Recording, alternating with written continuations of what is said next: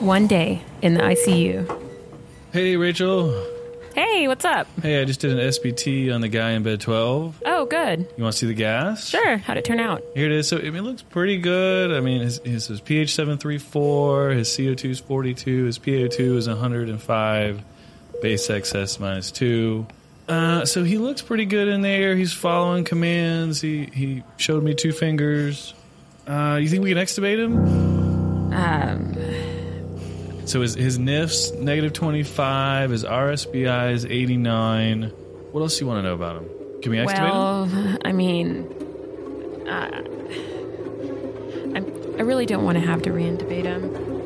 Why don't we give him another day on the ventilator just to be safe? You know, just to give him a little bit more time to rest. Let's just get let's just give him one more day. Let's let him rest. It'll it'll be great.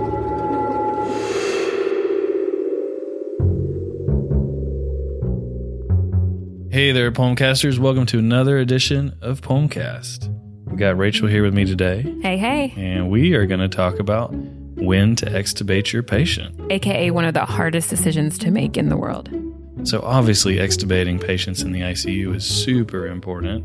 You got to be able to get these patients up and out of the ICU at some point. Making the decision to extubate can be pretty intimidating. I mean, how many times have you been in the ICU and someone came up to you with a gas and had a patient on SBT and threw a whole bunch of numbers at you and just asked you real quick, can I extubate this patient? So what are you really thinking about? Which one of those numbers matters the most? Today, we're going to dive deep on why patients are intubated, what a SBT is, and how we can use all the data that's been collected over the years to help us successfully extubate a patient.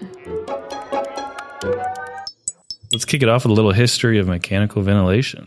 So let's go back to 180. Greek physician Claudius Galenius first hypothesized that respiration and breathing was required to maintain circulation. For the next 1500 years, no advances were made understanding ventilation or really any of the other sciences, the Dark Ages.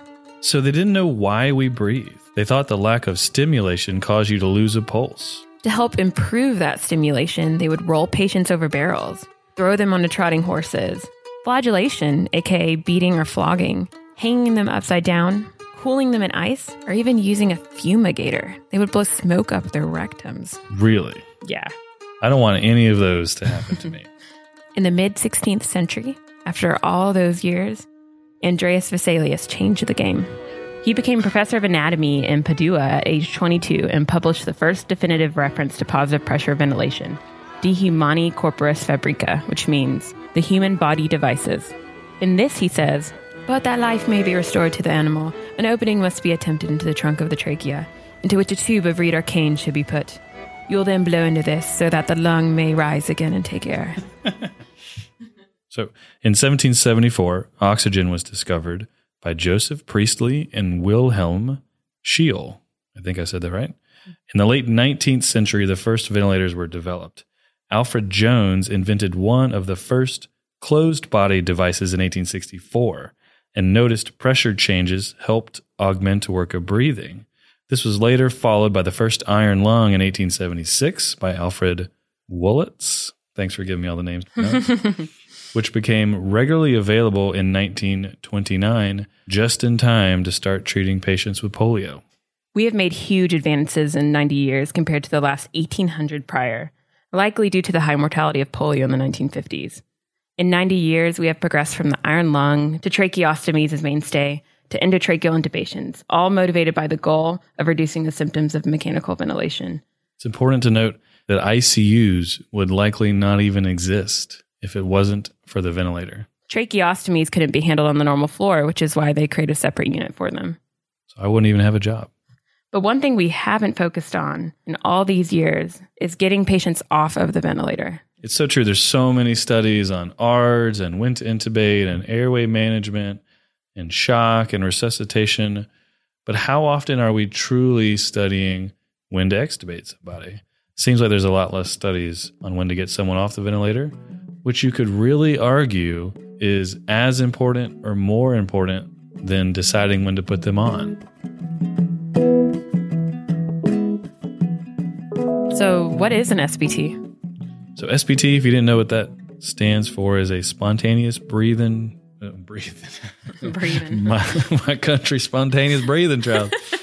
So SBT, if you didn't know that acronym, is spontaneous breathing trial. And so what we're doing is a trial where we assess the patient's ability to breathe with no ventilator support. And it's something we're able to do while they're still on the ventilator. To simplify what an actual SBT is when I'm explaining it to patients and families, I just tell them we're going to change the ventilator mode to simulate you breathing on your own. And if you do well during that time period, then we feel confident you're going to do well when we take the, you off the ventilator. Mm-hmm. A collective task force formed in 2001 that stated that you should start weaning by assessing the underlying cause of respiratory failure to see if it's been resolved or not. And so there's a couple of there's a, actually a lot of different modes you can put a patient on to do an SBT. You can do a T piece, which we'll have a picture of in the show notes if you're not sure what that is, but it's a separate type of piece that attaches to the endotracheal tube versus uh, a mode of ventilatory support called CPAP or, or pressure support or a combination of both, like we use in our hospital where we give a little bit of CPAP and a little bit of pressure support. You could even potentially use something like SIMV. And it's probably a little bit uh, over the scope of a relatively short podcast to cover all the differences between those modes, but we'll give you some links in the show notes. There's no current evidence that one approach is superior. A Cochrane review was done showing no difference between T piece and pressure support regarding extubation failure, but that had low quality. Pressure support was found to be superior in the proportion of patients considered to have simple weaning. So, really, there's no one mode that is superior overall. When it comes to the time that you're doing a spontaneous breathing trial, it's really variable. Sometimes they do it only 30 minutes, and sometimes they do it up to 120 minutes. There's some evidence regarding the harmful effects of respiratory muscle fatigue if it occurs early in SBTs. Otherwise, nothing definitive. And then there's your own personal judgment there's not really consensus on what defines success and what defines failure. In general, low heart rate, good blood pressure, no anxiety, and low respiratory rate is used to pass. That does not guarantee the patient won't be reintubated. So every hospital is probably different on what the safety screen is to determine what patients are safe to undergo a spontaneous breathing trial. But I'm just going to give you what our hospital considers safe. Um, and the way the order set's written in our hospital is every patient gets an SBT along with their awakening vacation or SAT, spontaneous awakening trial, every single day.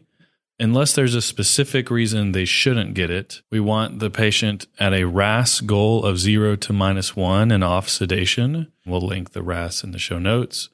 They need to have a PaO2 of greater than 60 or an oxygen saturation of greater than 88%. The PEEP needs to be less than or equal to 8. They should be on at least 50% FiO2 or less. Their pH needs to be greater than 725. The respiratory rate needs to be less than 30. And also, just a general rule of thumb needs to have a MAP of greater than 65. That can be on vasopressors. But you don't want to SBT someone who has an increasing need for vasopressors over the last several hours prior to your SBT. So that's kind of what we're looking at. Anyone who doesn't meet any of those qualifications gets an SBT every single day in our ICUs. And if you want more information on why doing an SBT every day is important, definitely check out our A to F bundle episode, which is a great episode in general. It's part of the whole wake up and breathe trials that came out several years ago. And so doing a daily SAT and SBT for your patients is extremely important, even if you know without a shadow of a doubt you're not going to extubate them today you should still do it. And I get asked that all the time on shift. Hey, do we really have to SBT so and so? Yes, if they meet these parameters and it's safe to SBT them, you should SBT them. So there's no formal recommendations on how to do an SBT. And because of that, a lot of weaning predictors have been researched in the literature. Multiple weaning predictors have been studied, including heart rate variability, oxidative stress, basically looked at elevated markers of malondialdehyde, vitamin C, and low nitric oxide, sleep quality, hand grip strength, and diaphragmatic ah, dysfunction. I didn't know they had looked at all those different predictors. Hand grip strength, that one is kind of interesting. Yeah, it's actually associated with prolonged weaning, but not extubation failure. Oh, that's disappointing. Maybe one day. So those are all things that we kind of sort of use, but aren't mainstream. What are the main ones we use? So the main ones we really look at is the cuff leak test, mental status, and RSBI. So what's a what's a cuff leak test? So that's a predictor of stridor after extubation. Basically, 24 hours before extubation, They measured the amount of air leaking after deflating the cuff. If there's less than 110 milliliters of air, it's a high risk of stridor, although crust around the tube may affect this. So is a positive cuff leak test a good thing or a bad thing? Because people throw around positive negative tests for this a lot. So a positive cuff leak test would mean that you do have a cuff leak, which would be a good thing. Right. That would mean there, there'd be no swelling. I think that's something that I hear. hmm Usually having something in the ICU isn't good. Right. That's good. But in this a good way case, it is. it think is. about Yeah. Yep. So if they tell you your patient has a negative cuff leak test, what should you do then? You should probably start some steroids and wait another day. One of the other, I've seen a laryngeal edema steroid protocol, which is essentially three days of Decadron, assessing the cuff leak every day and extubating uh, a couple of days down the road, potentially when they pass. So that's one thing you can do. So mental status, obviously you can't extubate somebody who's not protecting their airway. And we've all heard the classic, it just rhymes, so it's so perfect. GCS less than eight, intubate uh, which you could actually debate that a lot, but we won't get into that. So, how do we know when someone's mental status is ready to extubate? So, in general, with mental status, it's been pretty controversial whether they should have intact cognitive functions before extubation. A literature review showed that a GCS of greater than 8 was associated with successful extubation if airway protection capacity is adequate. When it comes to GCS, following commands automatically gets you six points. And so basically, if the patient is following commands in the vent, you could be pretty sure the GCS is greater than 8 and they are ready to be trialed. Let's get on to what most people I practice with consider the most important weaning predictor, and that's RSBI. What does RSBI mean? So it stands for Rapid Shallow Breathing Index. That's an equation, respiratory rate divided by tidal volume, and it will give you a number. If that number is less than 105, then that is highly predictive of success with extubation. And if it's greater than 105, that's predictive that your patient is at high risk of getting reintubated. If you think about it logically, if your respiratory rate is high and your potentially your tidal volume is low, so you're breathing kind of rapidly and shallowly, that is the classic patient that we see fail and get reintubated.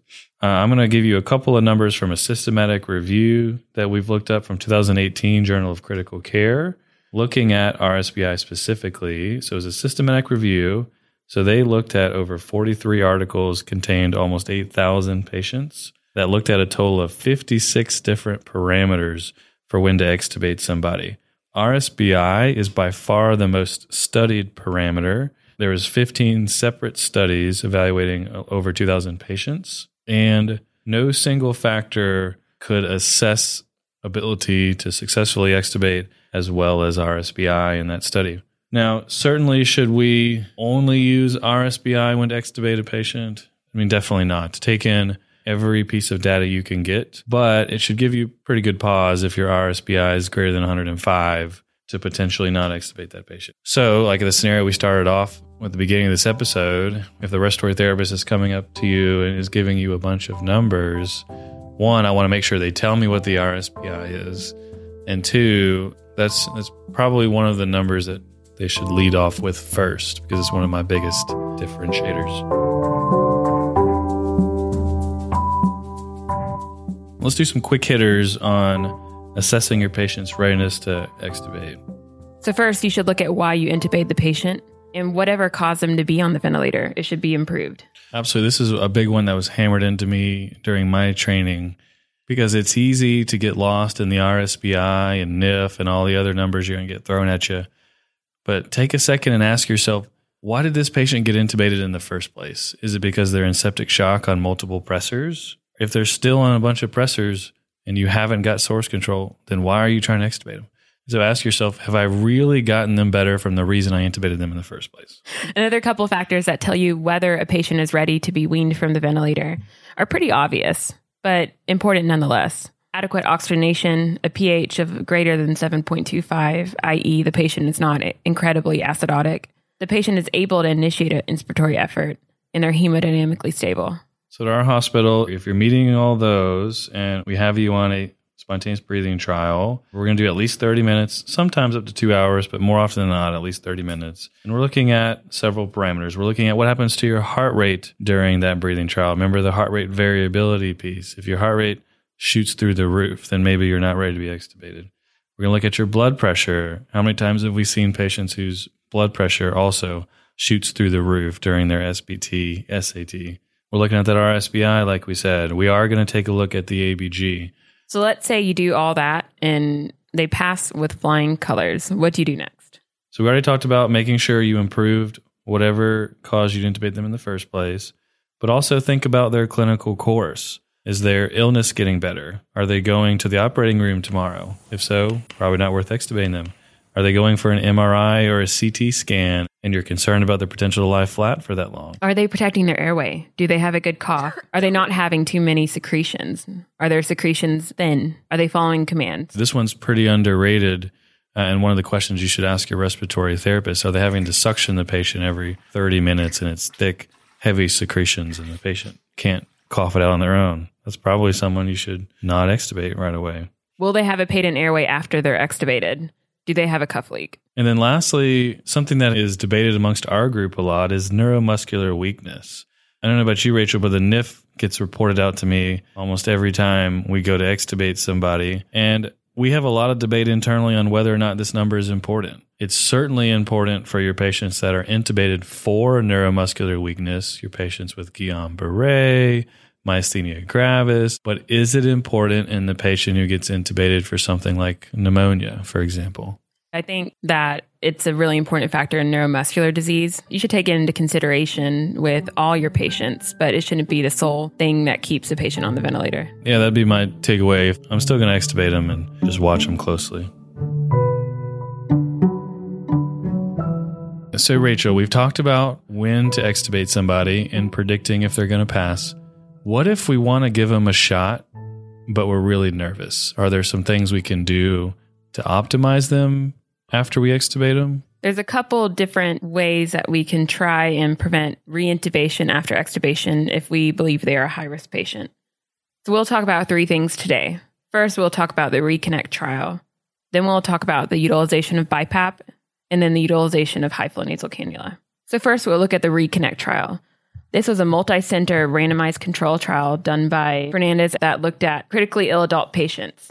It asked in critically ill adult patients who pass an SBT, does a one hour rest compared with immediate extubation reduce reintubation rates in 48 hours? I just thought this was such a simple yet potentially practice changing article. How easy is it to just reconnect them back to standard ventilation for about an hour after we did an SBT? Uh, and if it makes that big of an impact, I think we should probably be doing this on a lot of our patients. Absolutely. Um, the primary outcome looked at reintubation within 48 hours, and this was more common in the control group. Secondary outcomes looked at post extubation respiratory failure within 48 hours, whether that was reintubation or having to use BiPAP. And this was also more common in the control group. They found that allowing patients to rest for one hour following a successful SBT reduced reintubation and post extubation respiratory failure. In the higher risk patients, i.e., our patients in the ICU, 16% of them were reintubated in the control group, and 6% were reintubated in the intervention group, meaning the patients that got the one hour rest on the ventilator. I think it's so impressive that you get a 10% improvement in reintubation rates just by reconnecting your patient to the ventilator for an hour. Like that is really impressive to me. So, how about using BiPAP after they're extubated to help prevent reintubation? So, BiPAP has been studied to help reduce reintubation rates for a very long time. Uh, I've seen studies from, from 2005 up to now looking at reintubation rates using BiPAP to help.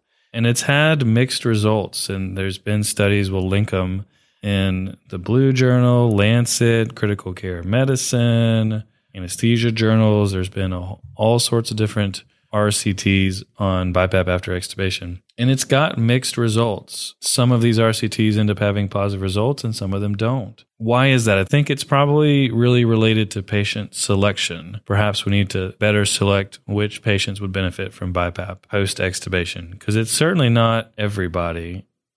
One of the studies I was looking at did this fairly simply and tried to identify who are our high risk patients for reintubation. Let's put those patients on BiPAP.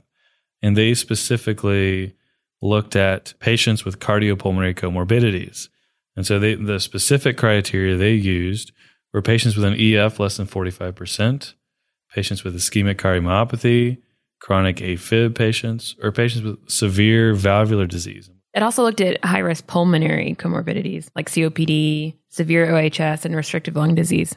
So they applied non invasive immediately after extubation, and they applied it for a minimum of eight hours. The minimum settings they had patients on were eight over five, which is pretty low. And in the study, 28% reintubation rate in the control arm and a 15% reintubation rate in the prophylactic BiPAP arm. And so, pretty impressive numbers. Small study. Uh, you could definitely tear apart this study. So let's talk about high flow nasal cannula after extubation. I think this is also something that, at least in our hospital system, we really underutilize that we could be doing a lot more.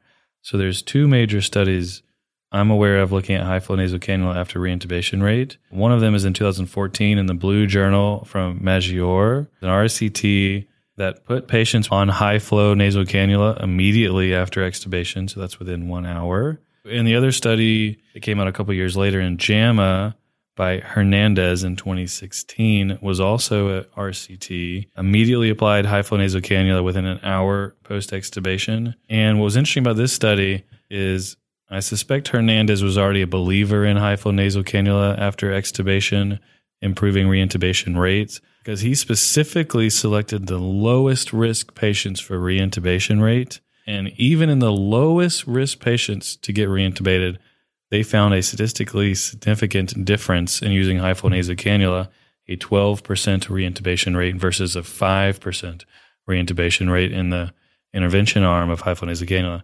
So even in the lowest risk patients, they had a lower reintubation rate on high flow nasal cannula. So at least in our ICUs, super underutilized, very helpful intervention to help out your high risk patients.